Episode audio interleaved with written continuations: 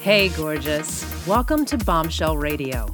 I'm your host, Jackie Dixon, best-selling author of the Bombshell Manifesto. And my mission is to help you live your manifesto as a biblical bombshell who is healthy, holy, and hot, fully on fire for God, even in the tough areas of body, beauty, and intimacy.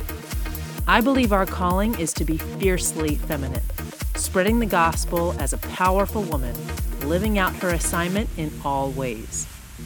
Each week, I'll be giving you motivation, inspiration, and top tips for bombshell living, as well as interviews with bombshells at the top of their game in health, marriage, motherhood, business, and beyond.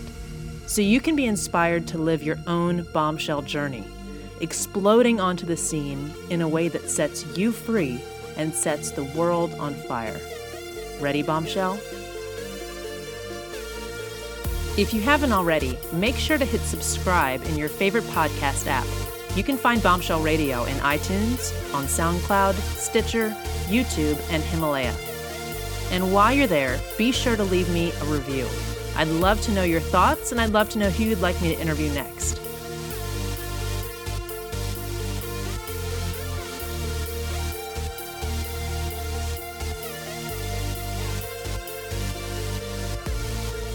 Hey, JoJo. Welcome to Bombshell Radio. I am so excited to have you here. How on earth did we connect? I think it was one of those like random Instagram meetings or something where it's like, I vibe with you. Your story is awesome. We should talk more. And then um, we started chatting, and I heard kind of your background, which is just unreal. I'm about to read your bio to the listeners in a second. And I'm so excited for them to hear from you because, you know, your story is quite unique but I feel like, as you know, because it's what you write about in your book, it translates to so many other abusive situations that are so common. Mm-hmm. So let me just jump in with your bio here so people get an idea of who you are, and then we'll dive into our, our chat. But I am really pumped for this. So Jojo Dries is an author and a speaker. Her book, The Lotus How I Beat the Patriarchy, can be found on Amazon and was released in June 2018. It's not only a motivational book, but a gripping, detailed account of what it was like living in a home with a culture of abuse and how JoJo removed herself from those circumstances. JoJo's book gives readers the tools and a plan to remove themselves from the toxic situations they may be in. The book is raw, relatable, and true. The principles JoJo identifies will work for anyone in any toxic situation, whether it is personal or professional. JoJo has owned and run several companies and is a national speaker, having presented before thousands at a time. Her presentations, which she gives across the country, appeal to a wide variety of audiences from every walk of life. Her boldness in telling a story we are now seeing repeatedly abuse of power, sexuality, religion, and truth endears her to the audience in, in its authenticity. JoJo is based out of Rochester, Michigan, where she lives with the love of her life, their two sons, and their adorable rescue puppy, which is about as the happy ending as it can possibly sound, right? I love it. Love it, love it, love it. So let's just go ahead and dive in. I mean, I want people to go get your book. End of story. But kind of give us a bit of the background. You've got a pretty extraordinary tale of kind of what, it, as I recall when we chatted, it, it almost went in phases of like before your family got into this stuff and then they got into it and it got really weird and then you had to get out. So lead us through that story. I know it's going to be kind of probably a long answer, but describe this childhood abuse as it kind of began and then you recognized it and then you realized you needed to get out somehow. Absolutely. Well, first of all, thanks for having me here, Jackie. I'm I'm real yeah. honored to be on on your show. It's oh. uh, yeah, you've uh, you struck me again. Our stories, you know, resonated as far as your message um, to the world at large, and thank you for the messages you're getting out there. Um, you know, I like to reshare what you post because I think it's very relatable to what women especially are going through um, in this day and age. Um, but yes, my story uh, began when I was a child. Um, you know, life was great for a minute until I was about um, so early teens. Um, uh, sort of like the tween years, the teen years, uh, the abuse really started. And um, throughout the years, you right before that, uh, there was a lot of uh, initial abuse. So, you know, things like um, you know, getting whacked across the face or dra- dragged across the room or whatnot. These are things that essentially I thought was a normal part of life uh, for much of my life. Um, and then in the early teen years, uh, the physical abuse got really bad. Um, the way it started was uh, it, it had a lot to do with religion as well as culture. So I grew up in an Arabic, um, with an Arabic background, and I'll put it out there right away that not all Arabs are like this, and it's not uh, segregated to the Muslim Arabs or the Christian Arabs. It's just the mentality, uh, the patriarchal mentality that they grow up with over there uh, in the old country, and then they translate that to the United States when they immigrate here. Um, just that mentality is very patriarchal. Mm-hmm. And so um, it's very misogynistic. The women have no say. Um, it's kind of sit down and be quiet, you know, do the house stuff and, you know, leave us to the rest. Um, so that mentality was how we grew up. And then my dad, quote unquote, and so I call him abuser one in my book, and so I'll call him abuser one. I do that in all my interviews. Um, so I don't really relate to him as my father because he was such a horrible, or he is such a horrible individual. Uh, so abuser one found Jesus, uh, so he said, and you and I both know this is not the Jesus of the Bible, but he found Jesus at um, at a seminar, and he said, "All right, we're going to follow this cult." And so the seminar was basically a cultish type of organization that he connected with and said, these people have the same principles that I believe in, and that this is how I want to run my family. So through the years, that was just like the first cult that he found. But through the years, he would find cults like that. So when you say in and out, that's kind of how it was. Is he would latch himself on and latch us in turn onto the cult, who would be very um, rules based. It would be a very rules based organization. You must do these 10 things as your gateway to heaven. Mm-hmm. And again, you and I both know there's, you know, there's one way to heaven, you know, through Jesus Christ. But with, with his mentality, it was unless you follow these 10 steps, um, you're not going to be saved. Mm-hmm. So if you ever veered from that, you would get abused. Um, so for me, the, the abuse began as physical abuse. So every time, and you know, I think that there's a truth to this whole many are called, few are chosen. I think that internally we have uh, something that resonates or doesn't resonate with a certain mindset. So early on in my childhood, I said, this is not right. There, you know, my siblings kind of went along with it, and they still do. Um, the mentality that this is acceptable, this is okay to behave in this abusive manner, um, and we all must follow the patriarch. And as it were, it was abuser one also abuser one trained who i call abuser two which was my older brother. He trained him to basically follow and emulate his footsteps. So he was two years older than me but through the years the mantle kind of went to him as okay you basically have authority over your siblings similar to the cult leader having authority over us and me having authority over you know mom and the siblings.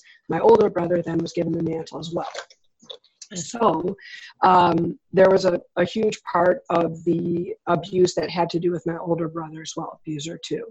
Um, he would get physical. Um, the sexual abuse began when there, so I talk about the story in the book, and I think it's very relevant um, because a lot of young women don't know what that, what that is. So in our culture, uh, whether it was our religious culture or our Arabic culture, we were not taught anything about sexuality. It was a very taboo topic. We couldn't even talk about it or what that looked like. Um, so when I was being sexually abused, I didn't understand that's what it was. The first time it happened was because I had disobeyed direct orders from abuser one and I was relegated to my bedroom you know, go to your room. So the physical abuse happened after I disobeyed orders, then relegated to the bedroom. And then it's basically like punishment, like isolation until you do what they want. Mm-hmm. So I was isolated in the bedroom for hours at that point, and then he walked in and basically, essentially, in so many words, says, you know, have I broken you down? Um, so I'm crying. I'm saying, okay, yes, you know, get me out of here. I'm good. I'll do whatever you say. Um, I've been isolated to the point that I'm willing to listen to whatever your order was. And um, he then began to sexually abuse me. And i didn't know what that was. You know he got on top of me and it began this whole cycle of you know uh, the door was closed you know the whole cycle of this is what i'm going to do to you because of this pun- this is your punishment for doing this. I'm going to get my pleasure off of you. This was the one thing i never told uh, any of my siblings Now, my siblings saw the rest of it, they saw the physical abuse. So, fast forward a few years, physical abuse starts, my early teens, fast forward a few years.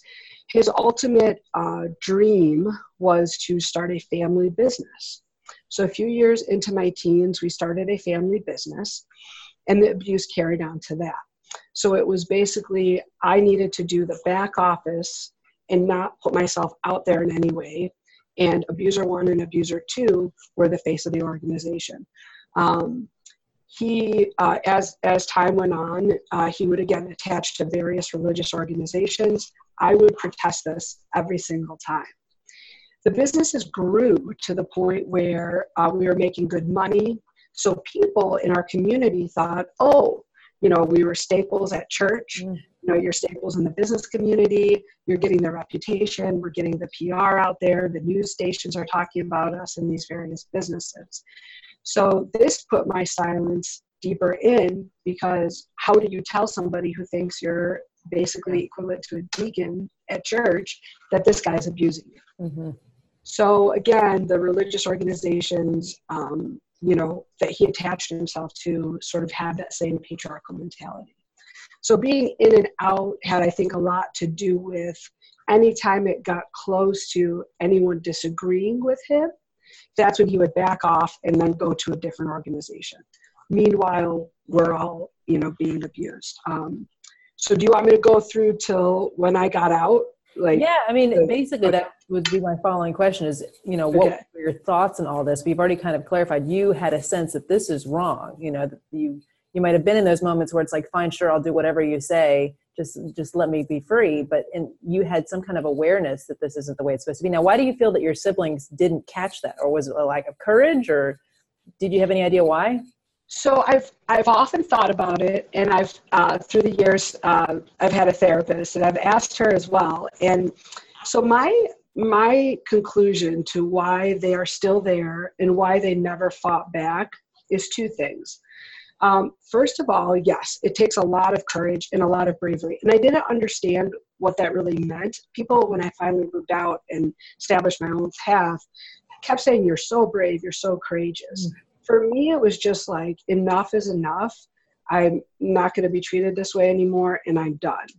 Um, but but the second thing is what people who are not in an abusive situation don't always see is the beautiful moments that you get and the fulfillment that you get from the abuser when you have the positive moments. Yeah. So as our businesses grew, for example, we would we were world travelers. We traveled overseas. We traveled across the country. You know, um, and anytime you were doing what the abuser wanted, and he gave you that, uh, or she gave you gives you that uh, approval per se, that stamp of approval, it feels good. Yeah. And so there's a certain high that comes from that, and you end up being so victimized that you live for that high. And so um, there's a brainwashing that happens with that. Mm-hmm. And unless you're constantly fighting against that brainwashing, you just go with it and you say, "Oh, this this feels good. This I, mm. you know, it's my fault. I, you know, because they would always say, you're pushing his buttons. It's your fault that he's doing that. You know, you know just what to say to like turn him into this abuser. Um, and so there's a certain fulfillment in that uh, approval. And I think that they are still giving that. Um, many of my siblings are still traveling across the country doing their business that you know we created so long ago. Um, they still in the community um, that hasn't you know understood that what I'm saying is the truth. Mm-hmm. Um, so in their various communities, they're like the, you know, the big shots, and and so there's a high in your head that comes with that. And I think that's also why my mom, um, you know, I will never give a wife and a, a mother for sure uh, an excuse per se.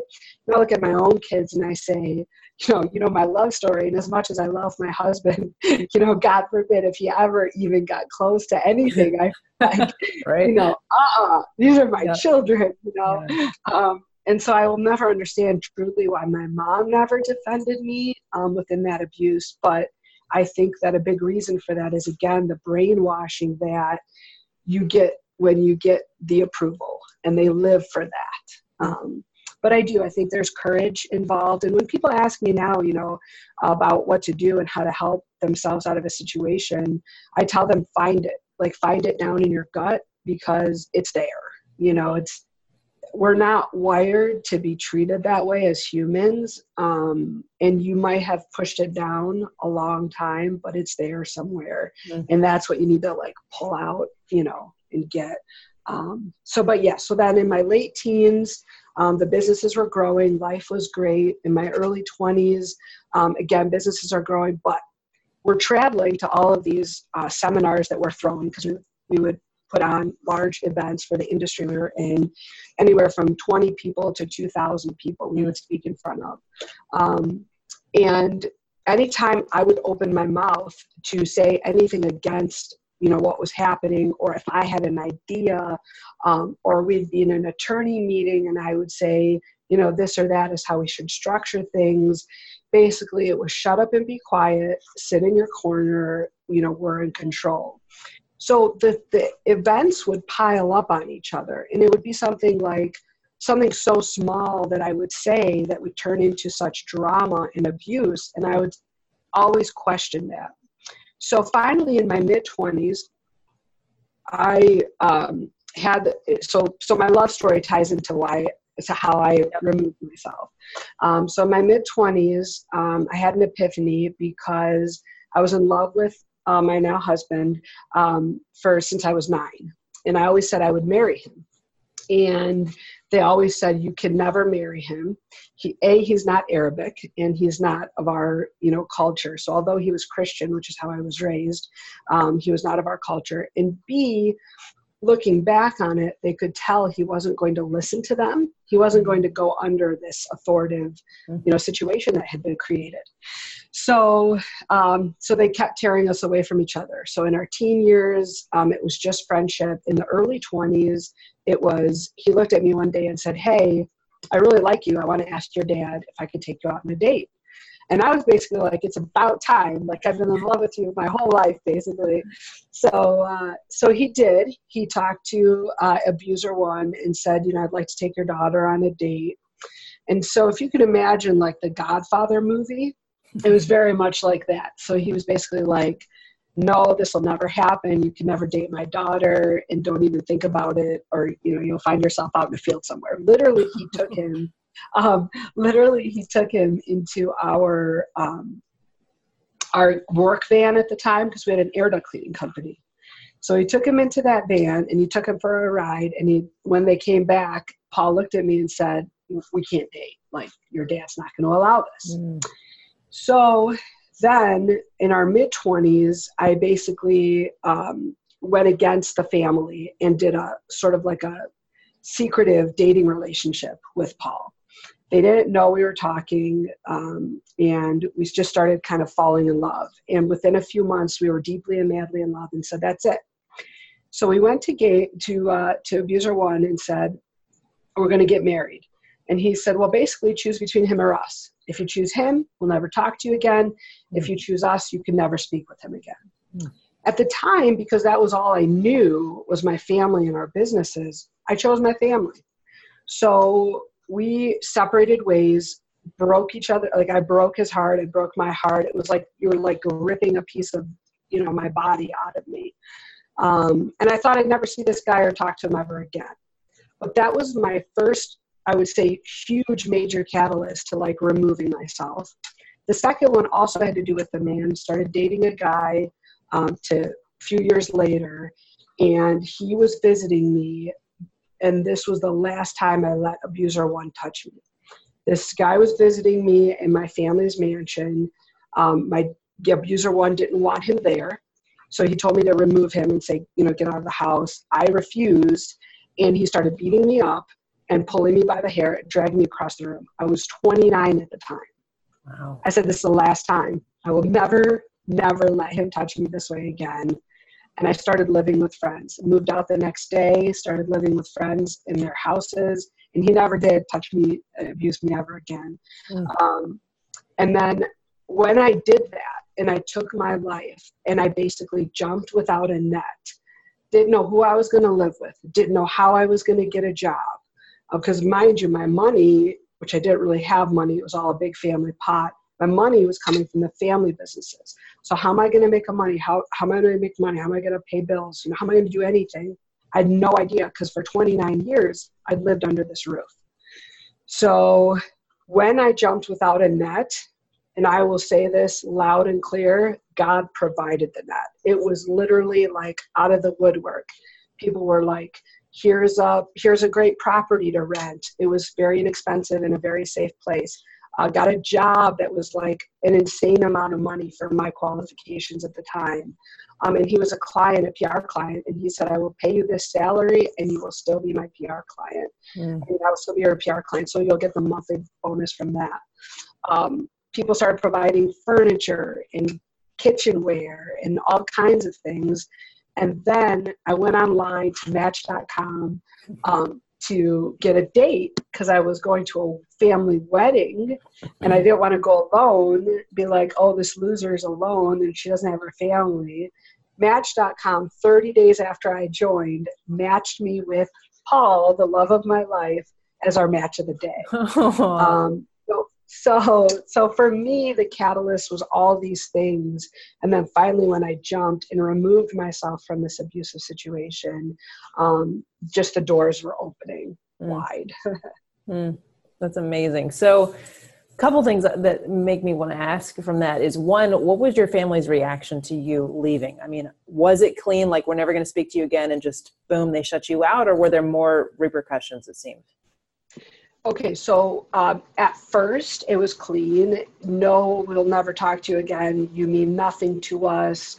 Um, you know, don't don't even don't even call. Like they blocked me from their numbers. All the social media was deleted. All of that type of thing. Um, but then when Paul came in the picture, so that so when I moved out was early spring of 2011. So spring summer there was this very distant sort of relationship um, and then I started right before I connected with Paul, I started um, going back home and just showing up on the weekends and being like treating it like I was in college and I was gone for the week and acting like their distance and their silence when I would come home to the abuser's house was was um, like I would ignore it. Like I just felt like if I just kept going back, they would accept me back. Um, and they didn't. So then when I reconnected with Paul and I shared with him the situation, he called um, because he's an amazing man and he called and tried to reconnect us and reunite us. And because of his influence, they actually started being very loving and kind. Um, they hosted a family dinner for us, um, sort of sort of wrapped us back in the fold. And then um, Paul went to them and said, I'm going to propose. So this was October, we reconnected. Well, middle of September 2011, middle of October, we were really reconnecting. Um, and then in November, around Thanksgiving, he went to them and said, I'm going to propose. I'm going to propose on Christmas Eve. They said, Great, hugged him, kissed him, yay, happy, whatever. It's going to be a big, happy family. The day before Christmas Eve, abuser one called him and said, Hey, we're going out of town taking the whole family. Um, not going to be back till after the new year. And if you propose to my daughter, we'll never talk to you again. Mm. So just as any abuser would do, try to retake back control of the situation. Mm. And I was visiting Paul's family that weekend. We were all going to stay in in his parents' house, and sort of it was going to be Christmas weekend at his parents. And um, so I went, and I was all excited. Yay, we're going to have Christmas weekend together. I don't have to worry about my family; they're out of town. And he's all stressed. So that night after uh, dinner, so the night before Christmas Eve, I looked at him and I was like, "Babe, like you've not been yourself all night. What is happening?" He didn't want to tell me. Didn't want to tell me. And finally, I go, "Oh my God, abuser one called you, didn't he?" Um, I know they're going out of town. What did he say? So he proceeded to tell me, he's like, I wasn't sure, should I tell you? And then, you know, you know that this is happening. Um, and then we don't go through with the proposal because I'm supposedly, you know, propose you tomorrow. I was going to surprise you. Do I not tell you, propose to you, you say yes, and then you're upset with me because your family's not on board again? I was like, and I literally, I went into a, a fit and I was like, we're not doing this again. you're mine, I'm yours, we're getting married, and if they don't like it, that's it. So he found a way to surprise me the next day, um, and then then the silent treatment began. Mm. No, no talking.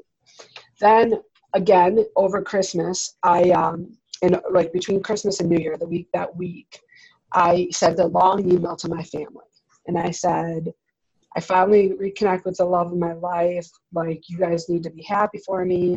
I'm, we're going to start planning our wedding. We're going to get married very soon. We've waited too long. Anyways, so can we please have a meeting after Christmas? I mean, after you guys get back from the new year. I got a response back, basically, yes. Like there was a lot of drama involved, but basically, yes.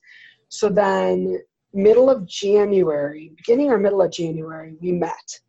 What the meeting was, though, was basically their form of an intervention. It was the seven of them on one side of the room and me on the other and they tried to basically say you know drop all affiliation come back and live at home apologize and basically kiss abuser one and abuser two's ring. Mm. so i sat there for like two hours and then i walked out. And silent treatment began again so for the last seven years it's been back and forth mm. lots of you know, I got pregnant, I would um, drive to an hour away to try to, you know, get together with them. I said, you know, now you have grandkids. Um, so for seven years, it's been a back and forth, and we're finally at a spot now where there's absolutely no communication, and I'm absolutely okay with it mm. uh, because I know. And, and every time something major happens, I call. Mm-hmm. You know, um, um, my brother had a baby. I called. My uh, you know sister got married and didn't invite me. I called and wrote her a long letter. Um, Mother's Day comes, I called, say Happy Mother's Day. My mom's birthday comes, Happy Birthday. Um, but there's no affiliation, and I'm okay with that now because I've tried and I can go to sleep at night peacefully knowing I did the best I could. Yeah, I mean, I think there's such a a misunderstanding in the church, and I don't think it's at all biblical, where somehow we have to get people to be happy with us again, and that's making peace. You know, that's like doing the right thing. And especially this idea of biological family versus the family of God, right? I mean, the most stunning verse of many, there are quite a few in the Bible, but is when Christ says, Who are my mother and my brother? You know, those who do the will of God. And I mean, it's Mary, you know, it's not like she did anything wrong. You know, this is not an abusive family of origin he's coming out of. So, for, and I believe that in that verse, she's standing like right there in front of him. So, how rude.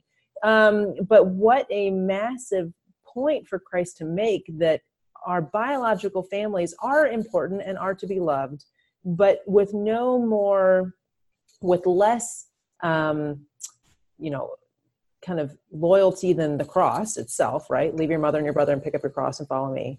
Um, and and with no more than we would for just for any other good person. And I'm not saying if you have a healthy family, you know, abandon them in their time of need, but right. there's so much manipulation that can be used. Like, well, we're family, we're family, we're family, and therefore all of these 15 things that have nothing to do with the Bible, nothing to do with your calling, but are put over you in either mm-hmm. harmless ish ways or extreme abusive ways. And i think it's very difficult to get into this mindset of like that's not that's not of god. That's not of god at all. So talk a little bit about your own relationship with god through this. I mean you know you, you were raised christian per se and that these cults probably had pieces of scripture and stuff enough that you know. So how did you develop a relationship with god and how did that evolve during or after whenever where you know you weren't like you didn't see these people who follow jesus and you were like heck with jesus you know this is yeah. awful. So how did you kind of salvage the truth of salvation in all of this mess? I'm so glad you asked me this question because um, and excuse me if i choke up as i answer you. No, um, because um, in all of my in my book in my uh, speaking with people and my speaking at you know um, at events or whatnot I always tell this part um, because I literally think I would not be here today um, if it wasn't for him. And here's why. So, a lot of people say, you know, how do you believe in God after you are abused this way? Mm. And for me, it's how do I believe in God? How do I not believe in God? Mm. Because there's something that happened to me when I was being abused. It's very hard to explain, but it's like the way I compare it to is like uh, Footsteps in the Sand, that poem, which is how he carries us. So, yes, I was being abused, but I can't tell you that how many times when I was being abused, when I literally felt out of body, like mm. it wasn't happening to me, like I was watching it happen to someone else. And it wasn't because of which a lot of trauma happens, and a lot of people say when you're being traumatized, that happens. But I literally felt the arms of Jesus Christ around me when this was happening. Mm. Um, and so people say, well, well, how do you believe in Jesus if he let you experience that? Well, here's my answer. Like, we live in a broken world. Yep. You know, the Bible says over and over again, you know, it'll happen on the just and on the unjust. You know, just because the sun came up in the morning doesn't mean that somebody did something good, so now the sun came up. Just because it rained doesn't mean that it rained because somebody did something bad. And that's kind of how I see life. Like, yes, there's cause and effect, you know, but the blind man came to him and, and, and the people around were like, well, what did his parents do that caused him to be blind? Well, his parents didn't do anything. Like this was this was done. I'm sorry, this was done for the glory of God. and honestly, like honestly, I feel that very strongly that what happened to me happened for the glory of God. And I I don't say that in pride and like I don't say that like, oh my God, I'm so amazing. God's going to use me and God's using me. But truly, like, I don't feel like, like, I could be making the impact that I'm making on people's lives. Um, the women, men, children, teenagers, old people, couples, um, you know, that are coming to me in private and in public, sending me emails, messages, calling me, whatever, um, asking me to speak at events. I, I, I could not be making that impact if I didn't have the, the experience that I had. Yeah. And the impact, the, our purpose is very clearly um, to point people towards him and to point people towards, you know, the glory and the, the, the magnificent and the goodness of, of him. Um, he so so that's the one reason I believe in God and I did not turn my back per se to you know to Christ. Um, the other thing is is literally the doors that have opened for me um, in my childhood, in my teen years, in my 20s, and now in my 30s could not have opened because of like random circumstance. Like the things if I if I had day like days I couldn't like tell you all the things that have happened that are very clearly divine intervention. Mm. Um, you know, so a lot of people say, you know, the the cause and effect or or the power of positive thinking or whatnot. I mean, granted, I've always been a positive person, you know, whether I was being abused or not. Just my outlook on life is just very naturally positive. Um, but you know, God's and then like the Paul thing. I mean, literally, I yeah, feel like God. I mean, come on, like how does that happen? Like match of the day. I mean, yeah, like like we ran in the same circles. It's not like we didn't run in the same circles. We went to like some of the same weddings. We realized some of the same funerals. Like we knew the same people. We lived in the same vicinity. So for us not to see each other for three and a half years and then got to be like, oh, here he is in your match profile, like you can't tell me that's random circumstance. Um, and then the healings. Um, you know, I believe God is a is a healer. I, I can't imagine I would be this healed and whole. I know people go to therapy and they get healed um, and that. And I have I've done the work and gone to therapy and, and talked to people and you know, and you know, just yelled at God and yelled at life and mm-hmm. all of it. You know, I've gone through the work, um, but the healing that I've experienced from this abuse, the sexual, physical, emotional, verbal abuse, I just don't see it happening without God. Um, mm. So, yes, there's a lot of things that point me to say, I believe in Jesus Christ and I wouldn't be alive today. I mean, that's the other thing is there was physical abuse to the point of like, um, you know, I was in the hospital, you know, and it's like, well, how did I survive that? You know, mm-hmm. um, I, was in the hospital for something the other day, and you know, they have to ask you these these these questions, you know. And they're like, you know, are you being abused at home? Or? I was like, well, many years ago, if you asked me this, like we were laughing, me and the, the nerds, you know. Um, but yeah, so that's how I believe in God and why He's still, He's still everything to me. I love it. That's amazing. And you know, I think, and it's not like I don't want to call it an honor, but there is something where, especially with what you see, you versus your siblings, where you had the courage to leave this. And I almost feel like whether I think God kind of knows who may be more primed for that, perhaps based on how He designed them.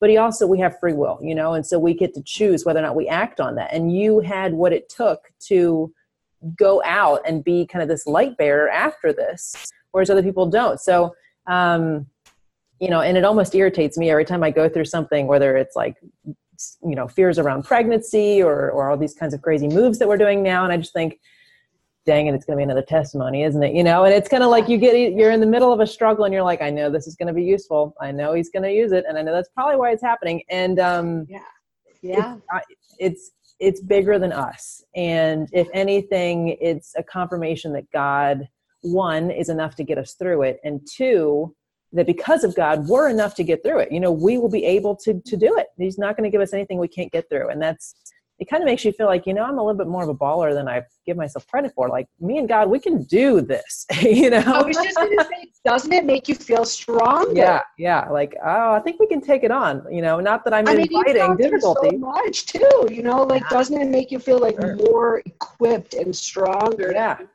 this crazy world. Yeah. You know, yeah. All the different things that come at you. Totally. And then to be able to turn it around, which is what I want to talk about next, to the work that you do with people. So I imagine that people just come to you bawling with their stories of what they've been through, what they're in, what they're seeing someone they love go through how do you what i mean what do you say to someone who comes up to you after you speak or something and what is the encouragement? You gave us some uh, like the step there of go find that courage in you but what is your advice both getting through it emotionally and practically for somebody in any kind of situation like this? I know it can be you know work partners parents children siblings etc it's varied. Yes.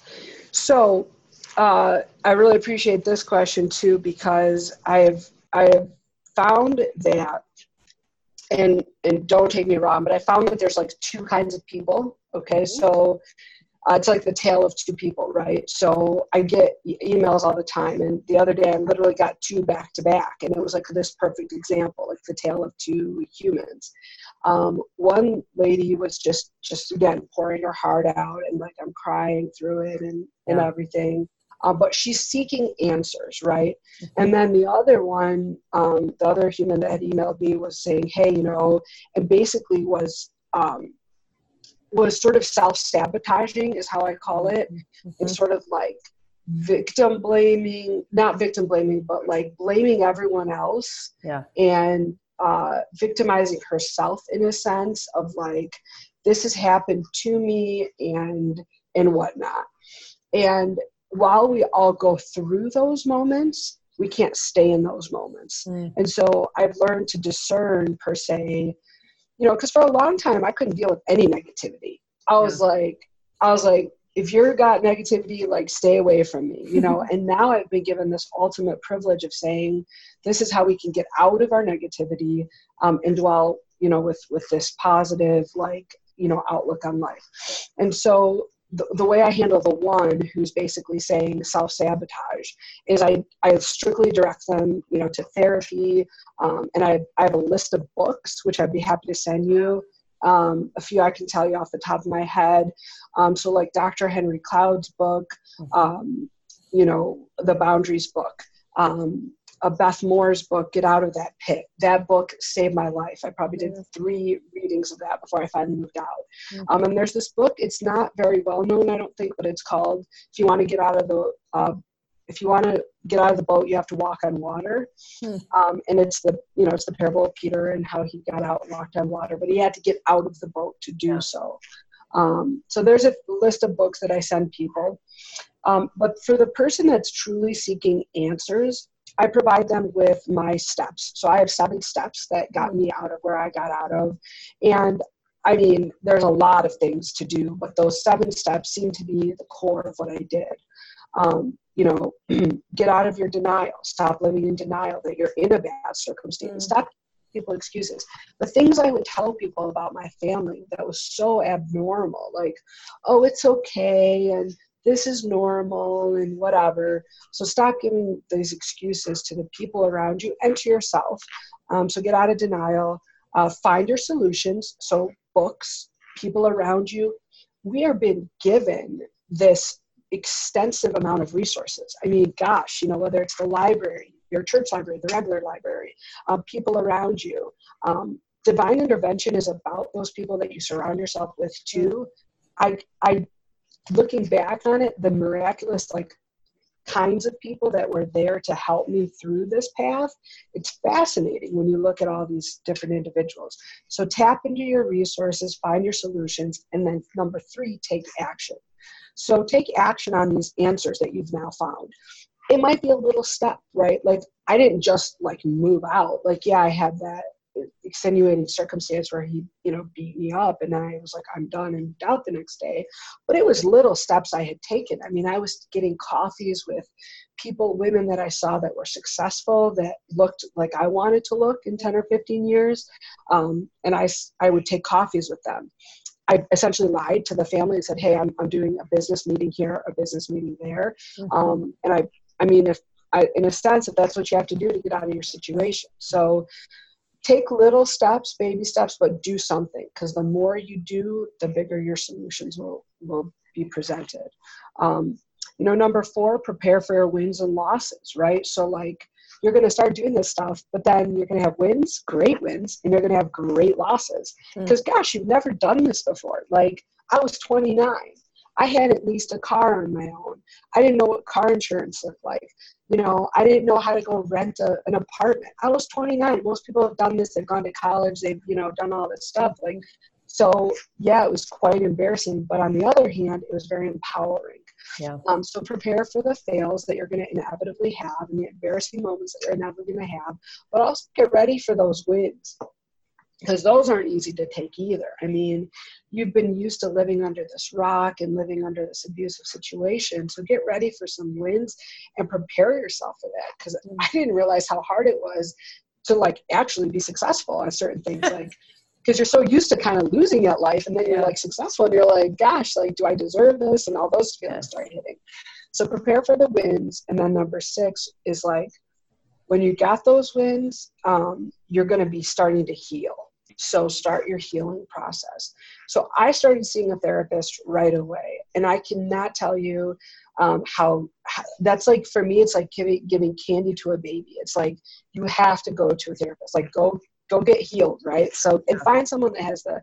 My therapist and I have this joke because my first call to her was literally I left a message saying, "Hi, I was referred to you by so and so, and I'm Lebanese and I'm Christian, and I don't want to explain to you what either of those things is. So if you don't have any Lebanese clients that you've had to deal with their cultural issues, then please don't call me back because I don't want our sessions to be about me explaining to you our cultural differences. Like literally, I was so like eyed up.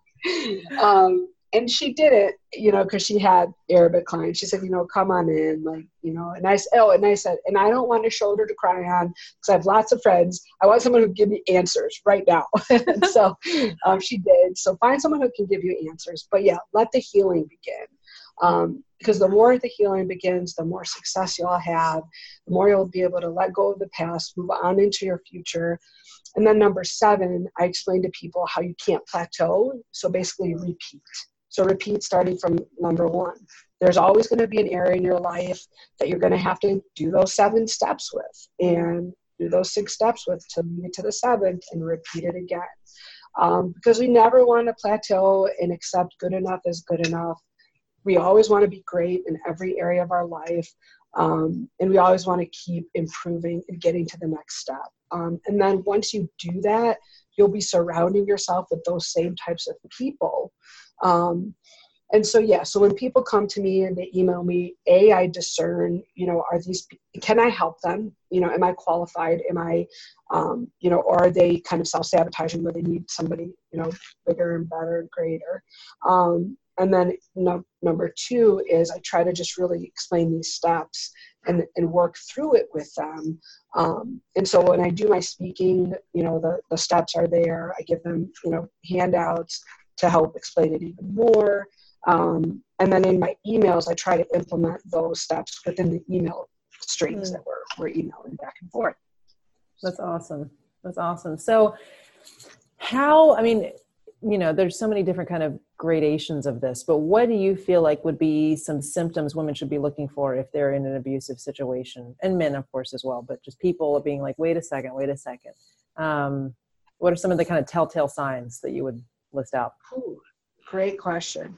Um, so I need to uh, email you like a chart that you could maybe put yeah, with this. Totally. Like, there's a great chart that's on the uh, website that I love that actually helped me through National Center for Domestic Violence, um, which, by the way, um, a certain percentage of my profits from any speaking engagement, any book that's sold, goes to the National Center for Domestic Violence um, because they've helped me so much in my life. Um, if you go on their website and you try to chat with somebody, they have this like trick where you can press basically a certain button on your keyboard if somebody walks in that's abusing you mm-hmm. to close the screen out. Um, uh, and that's a just a they're a fabulous hmm. resource. Mm. Um, so, um, a few things to look for. Do you feel like your voice is heard? A. Um, hmm. you know, are you able to speak your mind without feeling like you're being condescended to, feeling like you're um, being put down, belittled? Um, and even if it's slight things, so like I give this example, my mom immigrated from Lebanon and there was this constant like making fun of her from abuser one her husband who was abusing her. And it was like making fun of her accent or like no let me make that phone call because they're not going to understand you because your accent. Or if we were in a group of friends it would be that constant like biting comment about her accent like oh did you understand what she said? Ha ha. You know mm-hmm. so can you use your voice without feeling um, belittled, condescended to, or, or um, negative in any way. Mm. Um, do you have freedom, right? So, like, when you think about like a personal dating relationship, so like I'm married with two kids, and I was I was out last night. Um, my husband had met me. Uh, we he stayed for an hour, but he hadn't seen the kids all day. So he's like, "I'm going home. You know, stay as long as you want. You know, come home." So um, one of the people at the event was like, you know, your your phone's not blowing up. And I was like, what are you talking about? And they're like, well, like your husband hasn't texted you, like when are you coming home and what are you doing and how long are you gonna be? And I was like, well, he did text me, but it was just this one thing. So I pull out my phone and it was a picture of him with my kid. And I was like, that's about like all he texts me. Like he's not gonna like be like, you know, so do you have your freedom? Like, you know, can you go out without your boyfriend or significant other or girlfriend or whoever it is being mm-hmm. like, you know, asking you a myriad of questions. Um, you know, do you have the ability to, um, you know, whether it's go places or do things within your house, buy things. So, like groceries was a big one. That was a big example that I used. Growing up, my mom couldn't buy certain things. It was this or that. And I'm not talking about like a normal budget, like a household budget. I'm talking about like the control to the point of that um, work. Are you doing the job that you want? You know so say you're in an abusive relationship at work like with a boss or a coworker um, are you um, you know the easiest one is your voice being heard at the table. Are you able to present your ideas in a work environment? But not only that there's this whole method that when you're at work you should be really doing what you love. Mm-hmm. um, and so is your boss making you do things you know, that are not. And then in addition to that, you know, we're talking about this Me Too stuff and the, um, you know, the Time's Up movements. And, and these are really relevant to like corporate America, but they're also relevant in smaller businesses. Mm. So, you know, any signs of abuse in a work environment, you know, a, a tap on the butt, uh, a hand on the shoulder, um, you know any flirtatious that isn't you know isn't something that you are looking for or asking mm-hmm. for um, you know so there's a lot of examples in a work environment and there's a lot of examples in the personal profession per, personal uh, relationships that i that i present to people you know when i'm talking That's awesome. And I think, you know, with so many women, especially if they grew up in any kind of abusive environment or saw it, there's just this cycle of, sure, it depends on individual personalities, etc. But in general, I think we're, we learn to not rock the boat. You know what I mean? Like, I, I don't want to be the one who blows the whistle, who goes into the big boss to tell him about the little boss who did this to me um, and and then if and when we do take a small step just like you were saying kind of rinse and repeat it's so easy to fall back into some level of complacency that around the fact that well this over here hasn't been addressed but we feel kind of like well i, I did something i don't want to push it too far you know i'm just gonna i'm just gonna drop back and um and it's so difficult because of how these things are ingrained when we're younger to break that cycle of of I don't know what you know. There's so many words we could use: passivity, complacency, like fear, um, whatever. All these different things. So I think that that rinse and repeat concept is so important. It's just like any other area of our life, and it's not so much that we need to be on like a witch hunt for people around us, but even just self check. You know, and am I abusing other people? Is there anyone who I'm kind of taking advantage of, having too many expectations on, pushing too hard, whatever? But just looking at my relationship is all right and well and then okay move forward you know and just kind of doing that regular check i think is is huge so if there's well, a woman oh, go if you don't mind my saying to yeah. be prepared for the backlash so the yes. the, um, the whistleblower right yep. so i haven't been invited to a family party in years you know yep. um, there's people that basically disassociated with me because of what i did even when i moved out there were friends that i thought were friends that are that chose that side because they'd rather live that lifestyle with my siblings and my parents um, than to take my side and defend me. Um, my own siblings, you know, disown me, and and mm-hmm. so being prepared for the backlash of speaking your voice. Um, and I have not been shy. Like over the years, social media, I've I've used it as an outlet. Like this is the way it is, and I've had people like you know as as as petty as like defriending me on social media mm-hmm. sites and um, or even like sending me emails like well you shouldn't be talking like that about your family. And you know silence is is silence is so like normal now. It's like don't yeah. even like say it you know? So being prepared for that whiplash or whatever from people around you when you do speak out. Yeah i think so too. And i mean that and of course there's the balance and there's different topics and stuff but that is the christian life like we're running out around out there basically offending people let's just be real if we're spreading the yeah. gospel that's what we do so yeah, it's true. You're it's true. and you need help um, and, and you need help. yeah um, and i can only imagine with all that backlash and whatever environment this happens in that relationship with god becomes just so important you know because um, and especially if this is happening in like a church environment or something where people who have been to you as as if they were god you know like almost representative of god.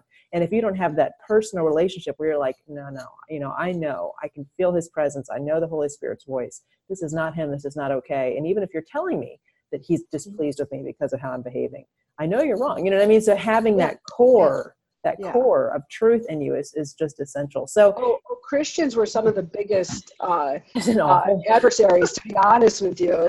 Like, oh, oh you know, this and that, so judgmental, you know. And so, yeah, you're absolutely right. Yeah, it's like the is it was it Gandhi or someone who said I, I like your Jesus but not your Christians, you know. So yes. watch watch the just the norms that we get caught in doing anything in secular culture and family cultures and church culture. Just like wait a second, wait a second, is this what Christ is asking us to do.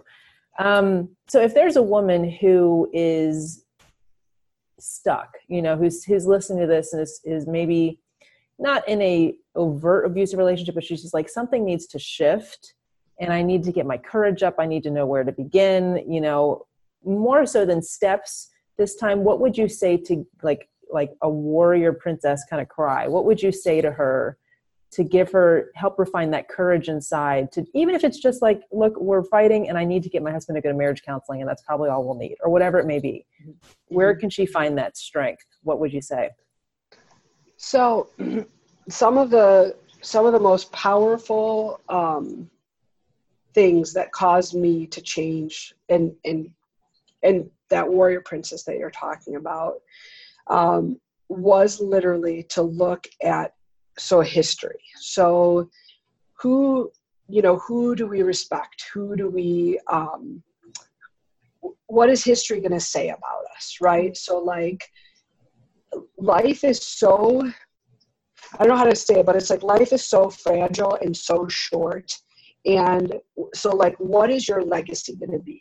Do you want, you know, the future you you know the future generation so say you have kids you know for me it was like I needed to heal for my kids. I needed to heal because I wanted to leave a mark on society.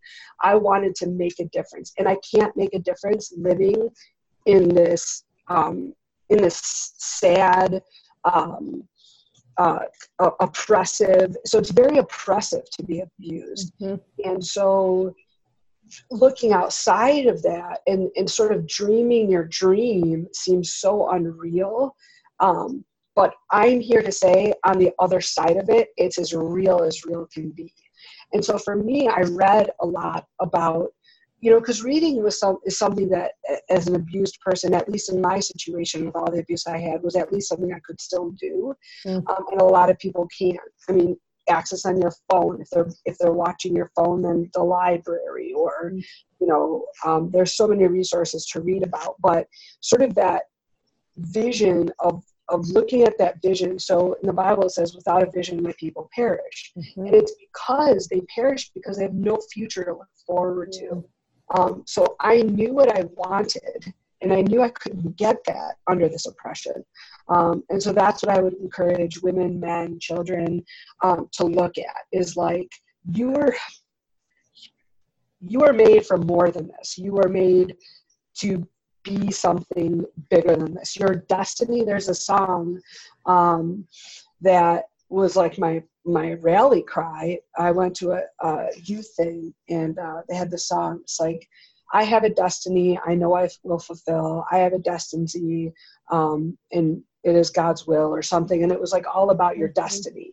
So for me, the mm-hmm. heart cry, the rally cry is know that you're made for more than this you are bigger than this despite how they make you feel um, and look at the future and what do you want that to look like and although it looks like right now you have no future um, that positive that whole line of positive thinking actually works like mm. and and god is there and trust me when i say that he is alive and well and he will literally get you to that point mm.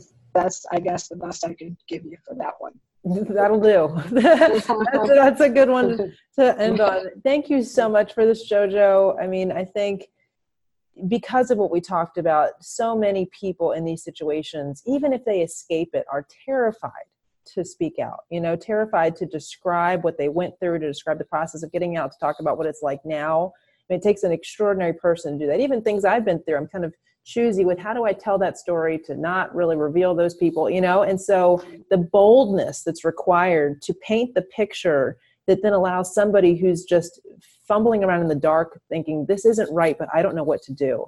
And maybe it is right because they keep telling me i should be grateful or whatever you know? Um, i can't thank you enough for what you're doing and thank you for being here. Where can women find you? Where can we find your book? I know we said on amazon but your website where can people connect with what you're doing? Wonderful. Uh, my website is myname.com. So it's Jojo Dries, J O J O Dries, D as in David, R I E S Um, I'm on Facebook, I'm on LinkedIn, I'm on Instagram, and I'm on Twitter. My Twitter isn't as active as the rest of my social media, um, but I'm very, I, I, need to be more active on Twitter. I'd like to be more active on Twitter, but everything else is very quite active. Um, awesome. And thank you, Jackie. Um, I really appreciate being on here. It's an honor. Um, our vibe really was just there from the beginning, and you are doing amazing things. I've been talking a lot about you uh, to so many people, and God bless you and all the work that you're doing as well. Thank you. Yeah, I think it's a, it's a sisterhood of women out there who are like, yes. you know what? Let's go do something. So yes, amen. Sister. Here's to that. All right. Well, thank you, JoJo. It's such a pleasure. Ladies, go check out her stuff. I mean, what a force of nature doing really important and difficult work. So support her, if nothing else, buy that book and um, and start spreading the words that she's spreading to people who need to hear it, perhaps through you. So thanks, JoJo. I know we'll talk again soon. Bye bye. Talk again soon. Bye bye. Today's episode is brought to you by the Bombshell Manifesto. The Bombshell Manifesto is a two time number one best selling book, and it's where I really teach the philosophy of the biblical bombshell. After spending years in ministry and now more years running my life coaching business, I see so many young women and even women well into their lives just floundering and kind of flopping around in some of the essential areas of God created femininity, such as their relationship with God, their relationship with their bodies, their relationship with men, with sex, with beauty, with their finances. And I just don't think we have time for that. I think that we are called to do such big things for God while we're here. We've got to get these areas under control, locked on, so we can move forward toward our exciting assignments and massive callings in life. So, in this book, I really give you the behind the scenes of my personal journey, struggling with what God was calling me to be as a woman going back and forth around the over sexualized ideas of femininity or the completely asexual versions we often see in the church where we're not supposed to talk about that tough stuff. I lead you through the research and the history around the concept of a bombshell, a few personal visions and ideas I have around it, and then the scripture that God puts in front of us as how He wants us to understand the important role we play as women. Do you know that a woman was the way that the Savior came into the world and was the first evangelist of his resurrection and then ascension. This is a big deal, ladies. So hop over to bombshellmanifesto.com. Now, you can find this book on Amazon, but if you go through bombshellmanifesto.com, I've got a couple extra fun free bonuses and ways that you can actually get free trainings and audios that take this whole concept deeper. We walk through the 12 pillars of a biblical bombshell addressing tough areas of life like opening to vulnerability and intimacy, understanding beauty and God's calling for it, getting deeper into our confidence and our security, committing to a relationship with God that blows our minds, and more. What I see so much from women and hear from them, and quite frankly, I hear it from men who are looking for a woman to marry or they want their wife to come alive in the way they know that she can, is that there's some kind of tapped in femininity that is out there, that is possible, but that's incredibly difficult to find. Women long to be it, men long to find it, and this is the calling that we have as women. This is what we're able and even asked to step into, required, I would say, to step into to live out everything God has for us. But I see so many women who are stuck in mediocrity and are told that that kind of complacency is contentment and that's where they should stay and they should just be happy with it and you know that's life I don't think that's what God's asking. I don't think that's what we're here to do. And I don't think we have any more time to waste. So join me over at bombshellmanifesto.com. Let's light this thing on fire. Let's get out into the world and do what we're supposed to do, do what we can do, be fully who God has called us to be. The bottom line is this the entire world is obsessed with women, and they should be. That's the way it's designed. We are the ones who continue life, who continue the human race. We are always going to be attracting people's attention. We are always going to be shaping human beings, shaping culture, and pointing people towards something. The question is, what are we pointing them toward? Have we completely released and activated every area of our God designed femininity to do those things well? I hope you'll join me. I think there's no more important calling on this earth as a woman than to live out her full God given design and to use it to point people to Him.